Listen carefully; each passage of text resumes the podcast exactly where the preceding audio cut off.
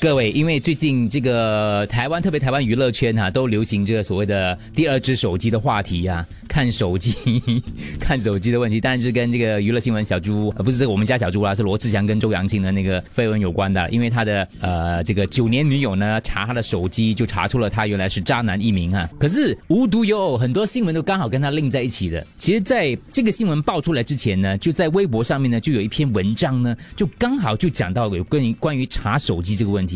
就有一个网民他提到，其实可能很多人不知道，你的手机可能是有一个功能的，它可以设置不同的密码解锁的，你进入的界面是不一样的。也就是说，一台手机，比如你用那个 fingerprint 吧，你 set 了一个拇指的，你 set 一个尾指的，然后你就在你的另外一半面前或是普通的面前就用拇指的，只有你自己躲进厕所或是没有人在的时候你才用尾指的。所以如果你开了那个锁的话呢，其实他根本不知道你这台手机里面其实是有2个不同的领域的。哦，这边2台手机变成在一台里面，在一台当中的，可是是用指纹，不同的指纹来操控。对，你查咯，我开手机给你查咯，你查不到的，因为你怎样翻都翻不到东西的，所有那个东西就在另外一个那个位置的那个。说有什么问题？可是现在你被嫁罗邦了以后，老婆就你10只手指都是。我要脚趾。哎，请问 fingerprint 用脚趾可以的吗？可能你要发明那一款手机。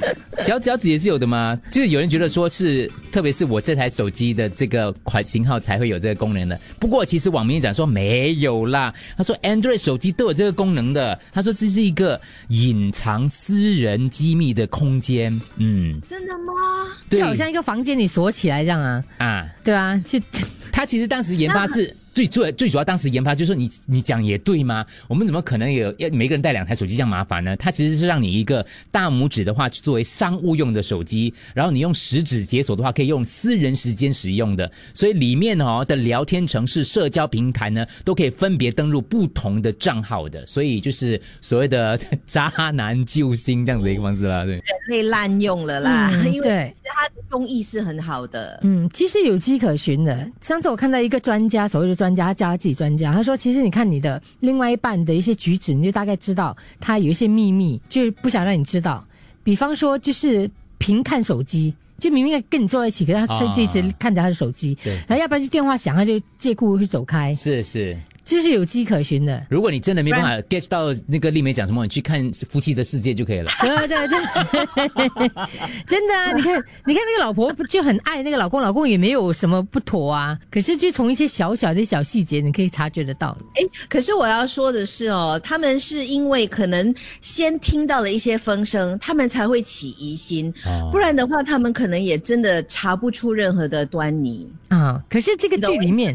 对，可是这个剧里面是因为就那么一条头发，对，所以如果没有那条头发的话呢，就算老公每天频频在看手机，或者是每天就是接电话走开，老婆也不会起疑心的，因为她是完全的情人。是吗？女生不会有第六感的吗？我觉得会嘞，我有朋友是这样子发现的嘞，就奇怪，为什么老公就频在看手机，要不然就是你知道吗？就跟他讲话，健身锻炼。对，所以你没有那个谁，那个女主角什么名字啊？那女主角叫池院长，池医生，他有一个人跟他老公讲说，其实你老婆是知道的，就是其实很多时候是感受得到的，feel 得到的。我觉得老婆一定知道，我觉得啦，从男生的角度，我觉得老婆一定懂的，只看他要不要揭发你。有时候也给机会咯，要不要不嫁啊？真的，这种渣男手机不要啦。你们啊？不要，老大。而且，如果老大说的只要是安卓手机可能都有这个功能的话，以后不是我讲的，是这个文章讲的。其实其他 Android 手机都有类似功能，就是支持所谓的多使用者，在同一部手机上可以建立多个使用者，利用不同的指纹就能解锁出各个使用者的不同界面了。所以，如果你的另外一半使用的是 Android 手机的话，你们自己去搞定啊，不关我的事啊，不要太过的多心呀。OK， 好。